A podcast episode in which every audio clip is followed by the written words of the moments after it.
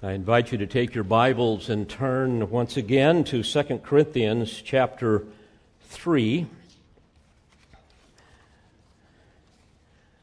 What a joy it is to be able to look into the Word of God and see what He has for us every Lord's Day morning. I've entitled my discourse to you, A Final Call to Repentance and Pronouncement of Blessing. This will be uh, my final exposition in Paul's letters to the Corinthians. Um, I looked and saw, according to our calendar, we began our study of 1 Corinthians on April 8th, 2018. And so here we are now at the end of this journey. I hope that it has been encouraging and edifying to you. Uh, some of you, I'm sure, are wondering where are we going next. Well, beginning next week, we will start an in depth study of the book of Daniel in the Old Testament. Um, extremely relevant, uh, given all that we see happening in the world today as we watch just the satanic takeover of our country with all of the wokeness and the Marxism that is part of the dogma of, of liberalism and, and how refreshing it is to be able to look into Scripture and to behold the sovereignty of God, the one who rules supreme over all rulers and all nations. And as we look at the great prophecies of Daniel, we will understand even more clearly uh, where we are, at least within reason, in in terms of the history of the world and what we have to look forward to. The prophecies are astounding. There's like 100 in chapter 11 alone that have been fulfilled. And so when you look at all of these prophecies, we're just overwhelmed to see what God has done and what He will do. And so that's where we will start next week. Now, the Apostle Paul was certainly very familiar with the book of Daniel as he was all of the Old Testament. And this helped fuel his passion. And as we've studied the Corinthian epistles, we've seen how God has worked through the life of the Apostle Paul, especially in the church in Corinth, a church that had all kinds of problems. And we can be thankful to see what God did there. I want to just remind you of kind of the history uh, once again before we look at these final few verses. You will recall that on Paul's uh, second missionary journey, he came to the city of Corinth, an exceedingly wicked, vile, pagan, idolatrous city, and he began by teaching in the synagogue, as he would often do. He was assisted by two Jewish believers, Priscilla and Aquila, and then Silas and and uh, Timothy join him. Uh, we read how most of the Jews uh, rejected his gospel message, but in Acts 18, beginning in verse 8, we read this Crispus, the leader of the synagogue, believed in the Lord with all his household. And many of the Corinthians, when they heard, were believing and being baptized. And the Lord said to Paul in the night by a vision, Do not be afraid any longer but go on speaking, and do not be silent, for I am with you, and no man will attack you in order to harm you, for I have many people in this city. And he settled there a year and six months, teaching the Word of God among them. So, by God's grace and by God's power, he establishes a church there in Corinth. However, it's interesting, as we have learned, he didn't use any of the marketing strategies of, of evangelical pragmatism like we see today. None of that. He did not try to soften his message. He did not try to sharpen his oratorical abilities so that he would fit in with the great speakers of that culture.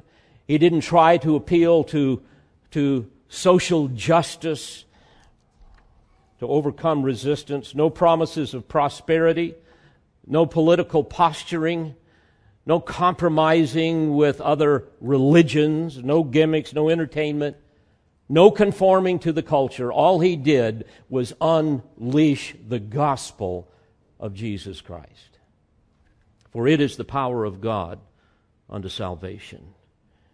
1 Corinthians 2, beginning in verse 1, we read, And when I came to you, brethren, I did not come with superiority of speech or of wisdom, proclaiming to you the testimony of God, for I determined to know nothing among you except Jesus Christ and Him crucified. I was with you in weakness and in fear and in much trembling. And my message and my preaching were not in persuasive words of wisdom, but in demonstration of the Spirit and of power, so that your faith would not rest on the wisdom of men, but on the power of God. Well, after he was there for about a year and a half, he was brought before a Roman tribunal by some of the Jewish leaders that were furious with him. But the case was dismissed because the charges were religious and not civil. But then Paul travels at that point eight days back by sea back to Ephesus, where he learns that the church in Corinth is filled with factious people, bickering, selfish, even immoral. Um, they, they couldn't free themselves from much of what was going on in the culture, and certainly they had pseudo believers in the church, as every church will have. Apollos comes there, he ministers for a while, but cliques are developing. I'm of Paul. Well, I'm of Apollos. Well, I'm of the Lord. All of that type of stuff was going on and hearing of their unrepentant sinfulness, and out of his love for Christ and out of his love for them, he writes a corrective letter. We don't have it, it's not inspired. Um, it was called the Lost Epistle. And then the Corinthians write back to him asking for clarification, and at that point, he writes First Corinthians. Next, Paul sends Timothy to Corinth to assess the situation, but it was bad news. A lot of the sinful patterns were still there. People needed more correction. And to make matters worse, the false apostles had slithered into the church and were now making all kinds of false accusations against Paul and preaching a false gospel. And sadly, many of the, many of the people were being duped by their lies. And although he planned on staying in Ephesus a little while longer, when he hears of what's going on, he immediately departs for Corinth. Eight days once again by sea, back to Corinth for what he calls the painful visit. There he was insulted undoubtedly by one of the false apostles, and the rest of the people didn't come to his rescue, come to his defense. So he returns to Ephesus to give them time to repent. He's very patient with them. In 2 Corinthians 1.23, he says that he wanted to spare them, and that's why he did not come again to Corinth. But they still did not repent, so when he receives word of their persistent rebellion, he writes another non canonical letter. It was called the Severe Letter, confronting their sin, and he has Titus to deliver it to them. Paul is so anxious to hear what their response would be that he was unable to minister, you will recall, in Troas, even though the door had been opened up to him. So he goes to meet Titus in Macedonia to hear how they have responded. And fortunately, by God's grace, he finally gets some good news that most of them had repented, but not all of them. Therefore, at that point, he writes Second Corinthians and continues to call them to repentance. And now we come to the very end of his letter. And throughout his inspired epistles, we see the character and attributes of God put on, on display.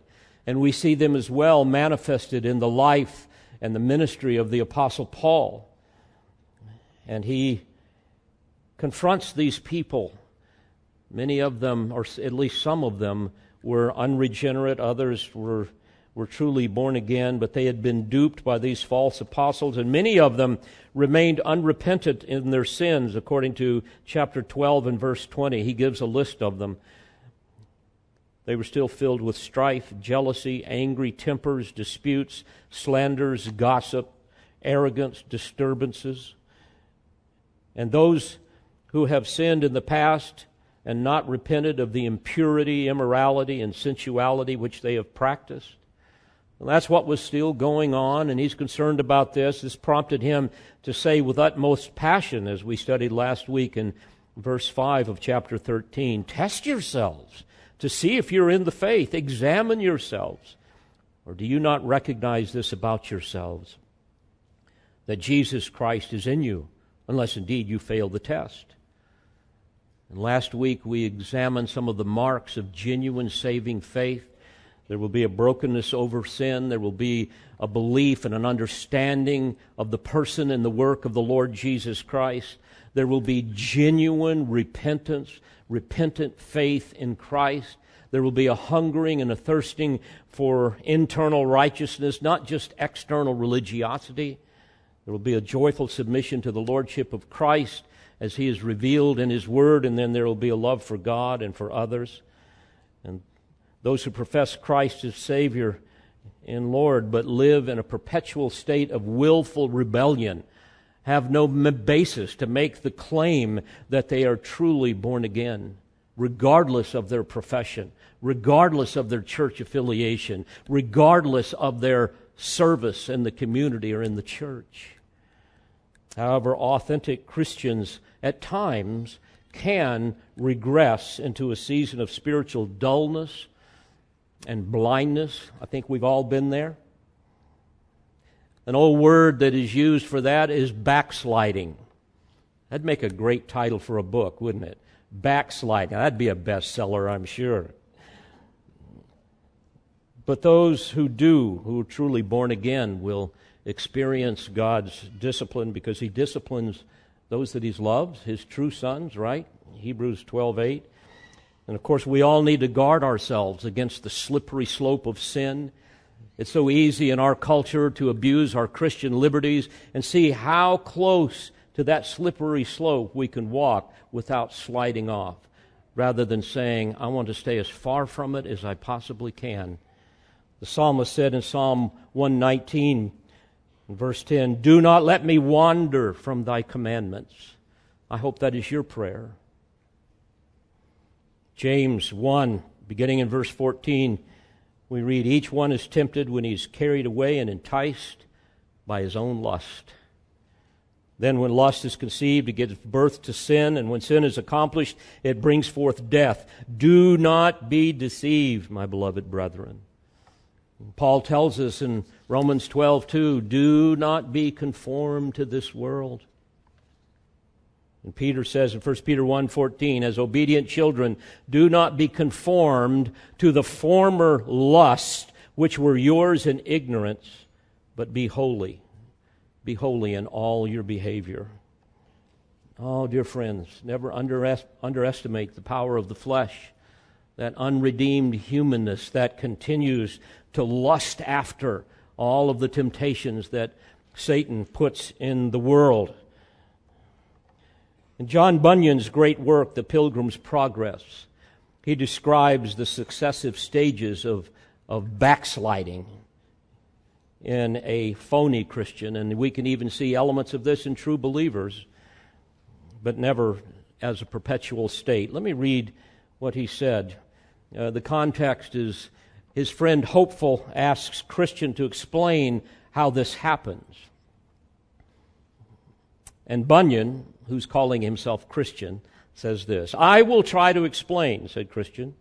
I believe it happens by degrees.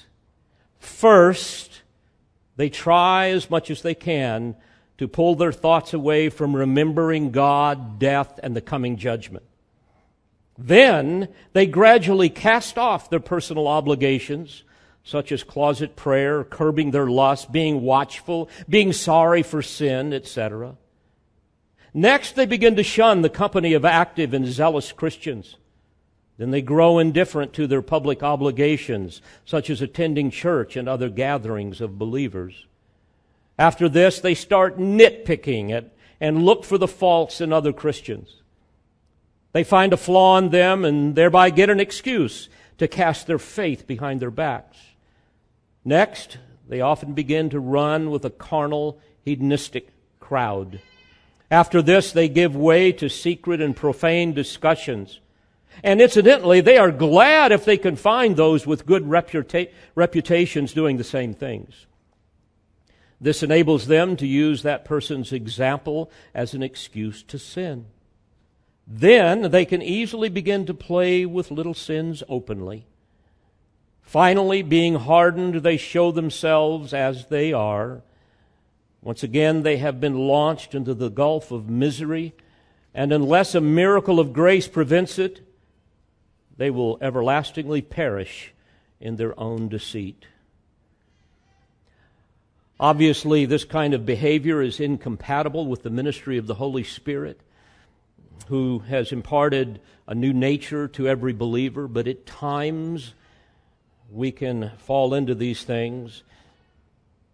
The Apostle John summarizes this in 1 John 3, beginning in verse 4. Everyone who practices sin also practices lawlessness, and sin is lawlessness. You know that he appeared in order to take away sins, and in him there is no sin. No one who abides in him sins. No one who sins has seen him or knows him. Little children, make sure no one deceives you. The one who practices righteousness is righteous, just as he is righteous. The one who practices sin is of the devil, for the devil has sinned from the beginning. The Son of God appeared for this purpose, to destroy the works of the devil. No one who was born of God practices sin, because his seed abides in him and he cannot sin because he is born of God. By this, the children of God and the children of the devil are obvious. Anyone who does not practice righteousness is not of God, nor the one who does not love his brother. I would challenge you this morning that if you're living your life today as a professing Christian, but you're really just living for yourself, if you're living in sin, and as Bunyan was saying, you really have no fear of God or of judgment. And when you think about it, you don't want to hear it because you're suppress- suppressing the truth in unrighteousness. If that is you, then I can assure you, you have no secret devotion to God. You have no desire to commune with Him in prayer and to open up His Word and to meditate upon it and apply it to your life. And also, you want to avoid being around godly people because they make you feel guilty. Some men love darkness rather than light because their deeds are evil. You have no desire to really worship God, no desire to serve Christ. You have no interest in coming to Bible studies or small groups or Sunday school classes or any of those types of things. After all, those things are boring to you. And if you do go to church, you want to find a man centered church that will applaud your sin and give you plenty of liberty to live it out. And moreover, you have become an expert at spotting the speck in everybody else's eye, but you can't see the log in your own. And you will basically say to yourself, you know, I don't want to hang around those religious people. They're, they're kind of stuffy, you know, they're legalistic, they believe all that, all that crazy stuff. You know, I want to hang out with people who are liberated, you know, and, and, and, and smart and, and fun to be around, you know, like the types that hang out at the mall and at the parking lot and who like to get high and who like to party. That's your attitude. So you run with the ungodly and the worldly, and you begin to talk like them. You begin to think like them. You begin to share their values. You begin to even look like them. You become emboldened in your sin. You begin to live it in such a way that you flaunt it. And then if anyone dares to suggest to you that what you're doing is dishonoring to God, oh my, you will attack them. Your heart becomes so hardened by the deceitfulness of sin that it betrays your true identity. Once your hypocrisy is exposed, you think, oh, that's okay. I'm just going to be who I want to be. I don't really care. And at that point, God, if He hasn't already, will give you over to the consequences of your iniquity, and you will live out the depravity of your heart until one day you die and experience the eternal torment. That is the fate of all who perish in their sins. Well, this was Paul's great concern, dear friends. This was his concern for the church at Corinth. This is my concern for you. This is the concern of every faithful pastor, every faithful elder, every faithful parent and Sunday school teacher, whatever your ministry is. And this leads us to his final words, which is our text this morning, found in chapter 13, beginning in verse 7. Let me read them to you. Now we pray to God that you do no wrong, not that we ourselves may appear approved, but that you may do what is right, even though we may appear unapproved. For we can do nothing against the truth, but only for the truth. For we rejoice when we ourselves are weak, but you are strong. This we also pray for, that you be made complete. For this reason I am writing these things while absent, so that when I so that when present I need not use severity in accordance with the authority which the Lord gave me for building up and not for tearing down. Finally, brethren, rejoice, be made complete, be comforted, be like minded, live in peace, and the God of love and peace will be with you. Greet one another with a holy kiss. All the saints greet you. The grace of the Lord Jesus Christ and the love of God and the fellowship of the Holy Spirit be with you all. Now, we can all be instructed and encouraged by what Paul says here at the close of this epistle. Here we see his heart, and therefore we see the heart of Christ, especially as we examine basically three things. I've tried to make this very easy. I hope that this little outline will be helpful. What we see here, number one, is a prayer for repentance. Secondly, a call to maturity. And finally, a benediction of blessing. So let's look at this closely. First of all, a prayer for repentance, verse 7. Now, we pray to God that you do no wrong. I want to pause here for a moment. I fear that this is seldom practiced in the realm of discipline, maybe even at times with our children certainly in the church. Too often we are premature, even with a loving rebuke. Too often we fail to prepare the soil of a person's heart by asking the Spirit of God to soften them before we come to them in gentleness, trying to restore them. I would ask you, parents, how many times do you spend coming together with your husband or with your wife? getting on your knees before the Lord, praying that you would have wisdom to know how to discipline and instruct your child, especially a wayward child. How much time do you give to praying that the Spirit of God would soften that heart to receive the truth?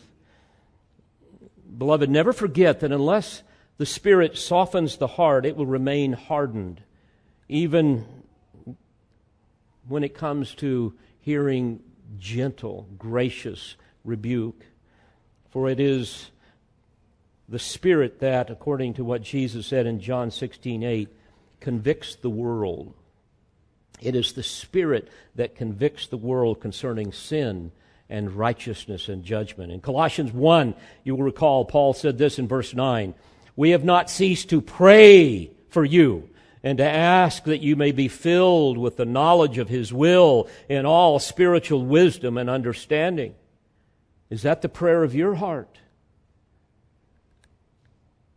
So that you will walk in a manner worthy of the Lord, to please Him in all respects, bearing fruit in every good work, and increasing in the knowledge of God, strengthened with all power, according to His glorious might for the attaining of all steadfastness and patience. So again in verse 7 he says, Now we pray to God that you do no wrong, not that we ourselves may appear approved. In other words, we're not praying here that, that, that my character and my apostolic authority um, and all these attacks against my reputation will be vindicated. That's not my, my concern here. But he says that you may do what is right, even though we may appear unapproved. Verse 8 For we do nothing against the truth, but only for the truth. Here, the Greek term for truth, especially in this context and other places, refers to the divinely revealed, revealed truth of Scripture, the Word of God, the inspired, infallible, inerrant, authoritative, all sufficient Word of the living God recorded in the canon of Scripture. And what an illustration here of selfless love, isn't it? His passion is for their purity, not, not for his reputation. Would that we all be so motivated to see others, as Paul says, do what is right in the eyes of God. Do what is right in the eyes of God for the glory of God. And oh, the tragedy of indifference towards spiritual authority. I've seen it over the years, I've seen it in my life, I've seen it in the church. I mean, think about it. What manner of selfishness mitigates one's burden for the lost? What, what kind of, of, of person would have apathy for those living in sin, knowing full well that they're walking towards a cliff of destruction. They're going to fall headlong into a life of, of misery. We watch some of our young people doing things that are absolutely unbiblical. And we kind of smile and say, oh, that's just kids for you. Or we see somebody else that we know living in such a way that is truly dishonoring to the Lord, but we don't pray about that and we don't try to look for an opportunity to come alongside them and restore them in a spirit of gentleness. Folks, that's not at all how we should be. We should know that for believers living in sin, they're going to forfeit divine blessing. They're going to place themselves in the pathway of divine chastening. They're even going to forfeit eternal reward. And for unbelievers, you know, there's pleasure in sin, right? That's what the Bible said. There's pleasure in sin. For how long? for a season. There's a way that seems right to a man, but the end is death. The manifold sorrows of, of a person living apart from Christ. And as they enjoy all of the things of this world, as they live for themselves, little by little, their life becomes increasingly filled with misery. And one day they will realize that all that they have experienced is merely a foretaste of an eternal hell. How many times I've seen broken-hearted parents blame themselves for a child that they failed to discipline when that child, as I had not too long ago, has died because of an overdose. Oh, dear friends, this is so important we need to pray as Paul did for repentance. Secondly, we see him calling them to maturity. Again, verse 9 For we rejoice when we ourselves are weak, but you are strong. Now, mind you, he's using some sarcasm here once again. It's as if he's saying, hey, look, it's okay if you see me as weak, if you see me as, as ineffective, as unapproved, and so forth, like these characters have been describing me. You know, I know the truth. God knows the truth. And I also know that strength is perfected in weaknesses, right? And yeah, I am weak in some things, but I'm strong in the Spirit because I'm holding to the truth and loving you as God would have me. So my concern here is not really how you see me, but that you would be strong in the Lord. And you know, this kind of self effacing humility is really the hallmark of, of Paul's ministry. We see it throughout his epistles. And then he says, This we also pray for, that you may be made complete. That you may be made complete. An interesting term. Uh, in the original language, it comes from the Greek verb katartizo, which means uh, complete. You could translate it perfect or, or fitting. Uh, and thus, you know, to put things in order, carrying the idea of, of restoring something to its former uh, condition or its proper condition, but it can also mean to prepare or uh, to train or to equip. In fact, it was used as a medical term to describe the setting of a bone. It was also a political term referring to uh, reconciling warring factions. In Galatians 6:1, it's used to describe restoring a sinning believer uh, to a pure and proper devotion to God. In Ephesians 4:12, Paul uses the noun uh, in that text, he says, "God gave pastors and teachings of uh, teachers for the here it is equipping. In other words, the perfecting, the the training." of the saints for the work of service, to the building up of the body of Christ until we all attain to the unity of the faith and of the knowledge of the Son of God, to a mature man, to the measure of the stature which belongs to the fullness of Christ. So, here in this text, in chapter 13 and verse 9, Paul is saying, This we also pray for, that you be, we could translate it this way, restored to a right fellowship with God and one another, or that you may be uh, perfected in your pure devotion to God, that you may be brought to a place of Christian maturity. Grammatically, by the way, the word you there is in Greek. It's in the emphatic position, which underscores his selfless priority. He, he wants you, I mean, that you may be made complete. That's his priority. I mean, he was passionate about their restoration. He was passionate about their perfection, their maturity, their completeness, not his own vindication. We see this as well in his words to the Galatians in Galatians 4:19. There he says, "My children, with whom I I'm again in labor until Christ is formed in you."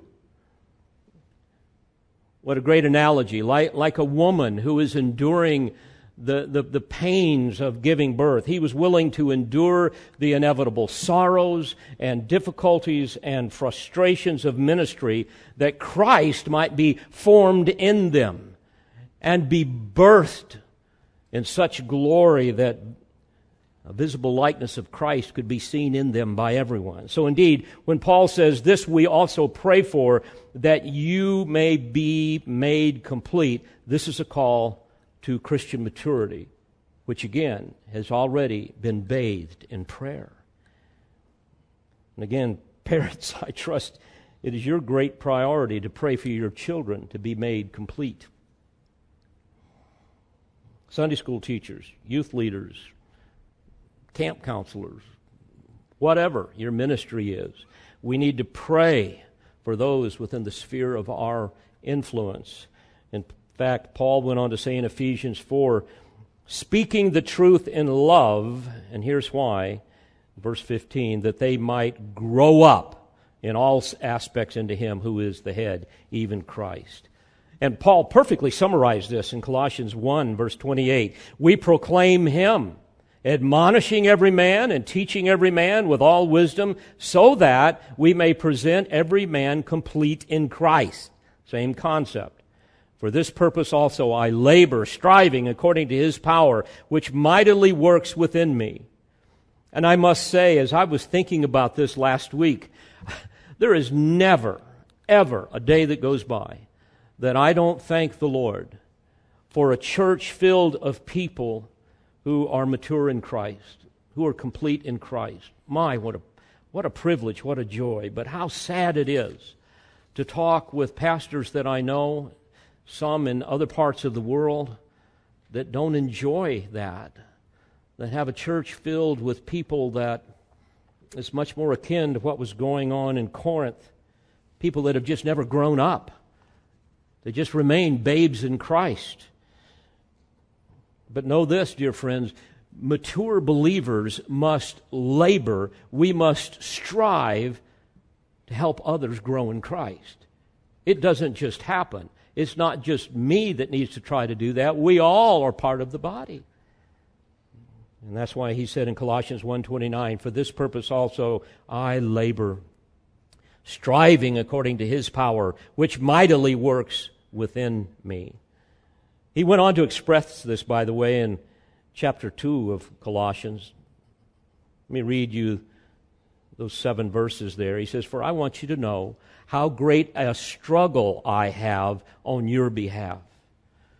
And for those who are at Laodicea, and for all those who have not personally seen my face, that their hearts may be encouraged, having been knit together in love and attaining to all the wealth that comes from the full assurance of understanding, resulting in a true knowledge of God's mystery, that is, Christ Himself, in whom are hidden all the treasures of wisdom and knowledge. See, that was the passion of His heart. And it must be the passion of our heart as well. So much of a passion that we would pray that God would give us opportunity and pray that those that we speak with, those that we teach, would have ears to hear. He went on to say, I say this so that no one will delude you with persuasive argument. For even though I am absent in body, nevertheless I am with you in spirit, rejoicing to see your good discipline and the stability of your faith in Christ. Therefore, as you have received Christ Jesus the Lord, so walk in him, having been firmly rooted and now being built up in him and established in your faith, just as you were instructed, and overflowing with gratitude. Now, mind you, while the fruit of true spirituality will always and naturally grow on the vine of genuine saving faith, nevertheless, the Father will use his under shepherds, he will use others within the body of Christ to help prune the vine, to help nourish the vine so that it will bear more fruit. So that together we can present every man and every woman complete in Christ. And in this passage that I just read in Colossians 2, Paul gives us an abbreviated list of what this would include, what this will look like. As I have written elsewhere, he's praying for a heart that is strengthened by the Holy Spirit to courageously endure the difficulties of life and enjoy all that is theirs in Christ Jesus, in verse 2. Also in verse 2, that they would have a fervency and self sacrificing love for God and fellow believers in the body of Christ. And then also, in verse 2 through verse 5, that they would have a complete understanding and application of biblical truth that leads to the assurance of salvation and confidence in the truths of the gospel, especially the deity and sufficiency of Christ. And finally, in verses 6 through 7 that they would have a walk with Christ that manifests a living union with Him and an increasing likeness to Him, and also a heart that overflows with gratitude to God as the gracious and glorious author of all the blessings of His saving grace. And beloved, I would ask you, do you share these priorities? Are these the, the, the passions of your heart? I hope they are. Are these the types of things that you pray for as you endeavor to influence those within the sphere of relationships that God has given you? And if these things are foreign to you, if, if you have no desire to impart these things and to pray for these things, I would have to ask you, what, what is wrong with your faith? What do you not understand about what God has commanded us to do? If I can say this in all love, you need to grow up. You need to quit being a baby Christian. You need to get serious about your faith. Oh, dear child of God, get serious about the responsibilities that God has given to you, especially within the context of your family. I mean, isn't it amazing when you stop and think about it? Once again, these are responsibilities that we have as being part of the family of God. All of us in our family, we all have responsibilities in a family, right? And, and if you don't, there's something wrong. Of course, there's always that kid that doesn't want to take out the garbage.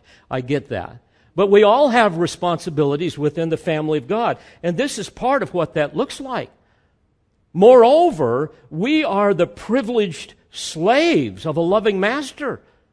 We are to serve Him, and we're also undeserving subjects of our sovereign king who is coming again.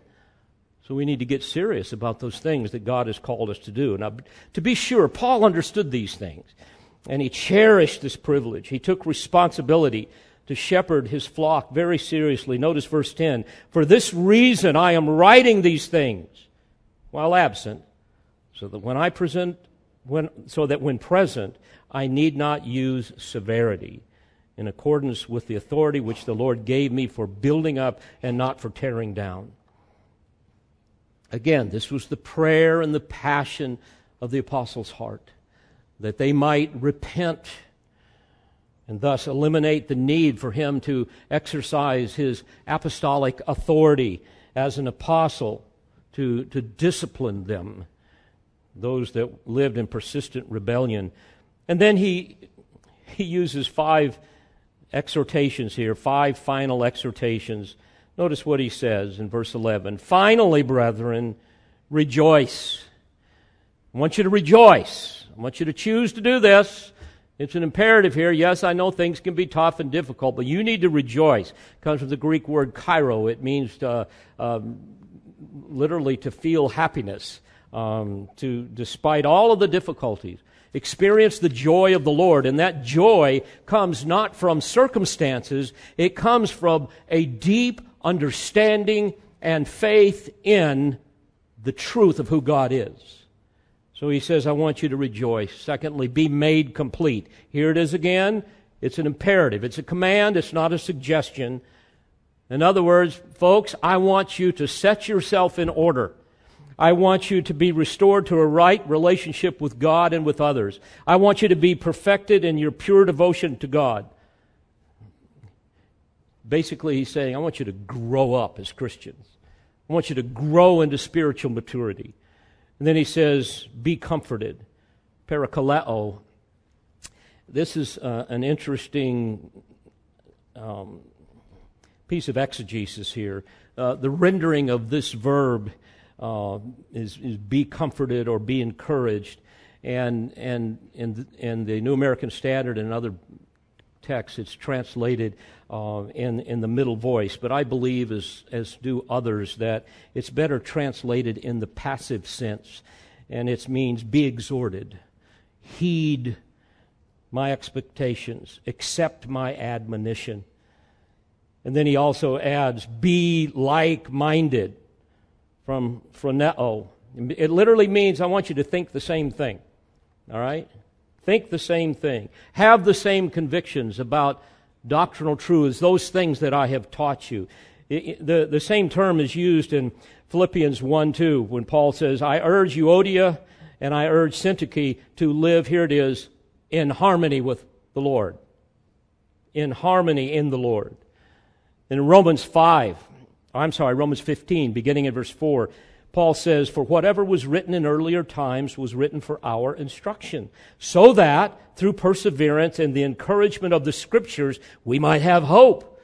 Now, may the God who gives perseverance and encouragement, catch this now, grant you to be of the same mind. There's the same term grant you to be of the same mind with one another according to Christ Jesus, so that with one accord you may, with one voice, glorify the God and Father of our Lord Jesus Christ.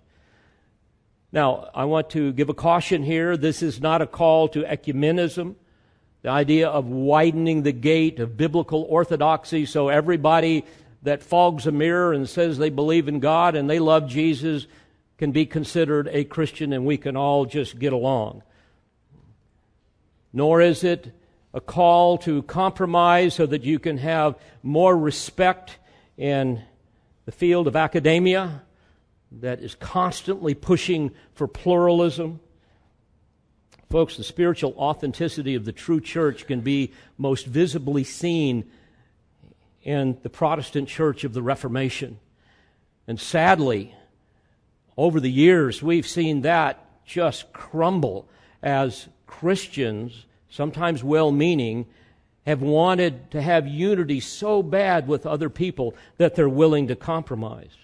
And historically, whenever um, biblical New Testament, shall we say, fundamentalism has embraced liberalism, especially by denying the inspiration of Scripture and the inerrancy of Scripture, the results have been devastating. All you have to do is look at Europe and see that. So, he says, be like minded. And again, this doesn't mean that you're going to you, you need to compromise Bible doctrine here by reducing it to its lowest common denominator so that we can join with Roman Catholics and the Eastern Orthodox and the charismatic extremists and, and all of the liberals and join hands and sing kumbaya around the fire. That's not what he's talking about. Moreover, as Christians, we must never become co belligerents with apostate religious systems that claim to be Christian and join them in fighting against political issues or whatever. Jeremiah Johnson said it well, quote, ecumenism is not true unity. It's a lie agreed upon, one that inoculates lost souls to the life transforming truth of the gospel. And as the world becomes increasingly pluralistic, Believers need to be committed to protecting the purity of the gospel, resisting the world's urging to mix it with error. We need to keep clear in our minds the black and white distinction between truth and error and not succumb to the influence of an increasingly gray world. Very well put. And then the, the final command here is live in peace. And of course, when you're doing the rest of what he said, this is what's going to happen. There's going to be true spirit empowered unity as people obey the will of God. So, again, as we examine these closing lines, we just see the apostles' loyalty and love. And finally, he closes with a benediction of blessing. He says, And the God of love and peace will be with you. What an amazing thought just to meditate upon this. God demonstrates his own love toward us in that while we were yet sinners, Christ died for us. I mean, what else can you say? This is what he wants them to reflect upon and to enjoy. And also, I think of Romans 5 1. Having been justified by faith, we have peace with God through our Lord Jesus Christ. What is justification? It's being declared righteous on the basis of the imputed righteousness of Christ that comes by grace alone, through faith alone, in Christ alone. And once we are declared righteous, what happens? We are at peace with God. The war is over. You're not talking about a subjective peace. You know, there's all kinds of ways of getting subjective peace. What he's talking about here is objective peace, having been justified by faith. And so he says, And the God of love and peace will be with you. What a great thing to know that we are at peace with God, right? Oh, my. And then he says, Greet one another with a holy kiss. That was a visible expression of fellowship uh, in, the, in the Near East, typically combined with a hug an important way of demonstrating their fellowship with one another, which was important since so many of them were factious and fighting against one another. And then he says, All the saints greet you. And we know that this is especially uh, true of the, the, saints at Macedonia in Philippi, um, the, the place where he penned this letter. And so those saints are saying, you know, say hi to our brothers and sisters in Corinth. And then the final benediction, one that invokes the blessing of the triune Godhead. The grace of the Lord Jesus Christ and the love of God and the fellowship of the Holy Spirit be with you all. Now you might be wondering, did, did they repent? Were they restored? Well, apparently, yes. We believe this because we know that he visited them a third time as promised, where he, he spent three months there. We read about that in Acts 20, verses 2 and 3.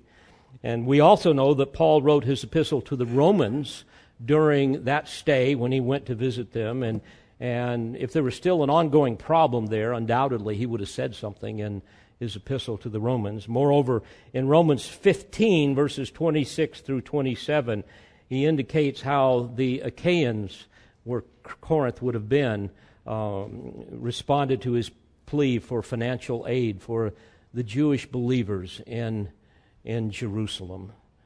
So, there you have it. What a magnificent illustration of how our Lord's promise to build his church is manifested. And aren't you thankful that we are also recipients of that same promise? Let's pray together. Father, thank you for these eternal truths. Thank you for your word. Thank you for what you did in ancient Corinth. And Lord, to know that someday in glory we will be able to meet those saints. And somehow by your power, we will know who they are, they will know who we are, and we will enter into eternal fellowship with them. Lord, thank you for what you're doing here at Calvary Bible Church. Continue to grow us into maturity. Help us all to be complete in Christ by your power and for your glory. To that end, I pray with thanksgiving in Jesus' name. Amen. We pray you've been edified by this presentation. You've been listening to the teaching ministry of Calvary Bible Church in Jolton, Tennessee. For more information on Calvary Bible Church or for more audio, please visit our website at cbctn.org.